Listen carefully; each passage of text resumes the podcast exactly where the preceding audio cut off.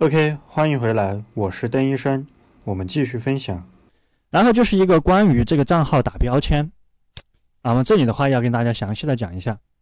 我们在二零一九年的课程当中，是不是跟大家说过，这个养号很重要的一个环节，就是要给这个账号打上标签。那么你喜欢什么样的内容，就去刷什么样的内容，然后平台就会给你推荐什么样的内容，对不对？很多听过这个的话都知道。但是二零二零年这个有所变化。那么我们继续按照以前的这个方法去做的话，它给你的账号打上的是这种行为的标签。什么是行为标签？就是传说中的养号或者市面上所说的养号的这种操作，就像我们经常说的模仿正常人的操作，重点关注自己感兴趣或者即将要做的同类账号的内容。这种结果的话，就是你在抖音里面去刷视频的时候，你刷到的基本上就是这一类型的。但是这个是老的养号的方法。但是有一点一定要注意，这个方法呢，只能说你刷到的视频是同一类型的，它并不代表你发的这个作品能够推荐给你同一类型的这种人。那么这里的话就不得不说一个叫行动标签的，如果你的账号被打上行为标签，那么你刷到的视频都是同类型的，都是你所关注的。如果你的账号打上了行动标签，那么你发的这个作品被推荐出去都是推荐给同一类型的人。打个比方，如果你平时比较喜欢看情感的内容，那么你在里面刷，你基本上刷到的都是情感的内容，这个就是你的行为标签。平台给你推的也是这种情感的内容，所以说这个就是你的行为标签。虽然说你比较喜欢看情感的内容，但是你的账号发的内容是关于美食的，那么这个时候呢，如果你这个账号的作品有被有上过热门的话，那么平台会给你的账号打一个行动标签，这个行动标签就是美食。所以说你发的这个作品。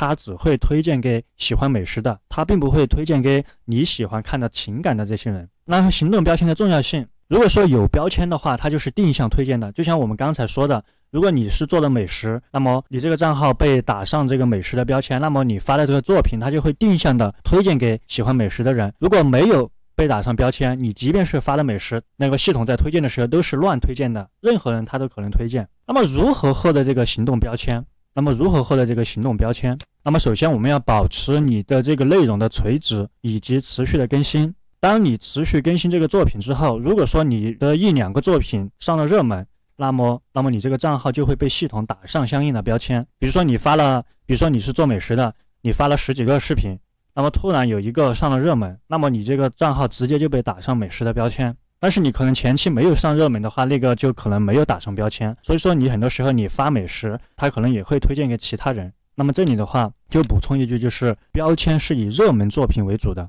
我们再给大家举个例，如果说你既喜欢情感，如果你的这个账号里面，你既发这个美食，也发这个情感，虽然说你的美食发的很多，但是你发了一个情感，突然就上了热门，那么你这个账号就会被定义为情感领域的账号。那么也会被贴上情感的标签，就是这个意思。呃，我们这里的话只是举一个例跟大家说明一下，但是你千万不要去发了这个美食又去发情感哈。那么怎么样去判断你这个账号是否被打上标签？你可以用你另外一个号去搜索自己当前的账号，如果说在搜索的时候，它下方不是有推荐吗？如果同时出现同行的推荐，那么就说明你这个账号已经打上了标签。如果说出现的是你这个通讯录的好友的话，说明你这个账号还没有打上标签。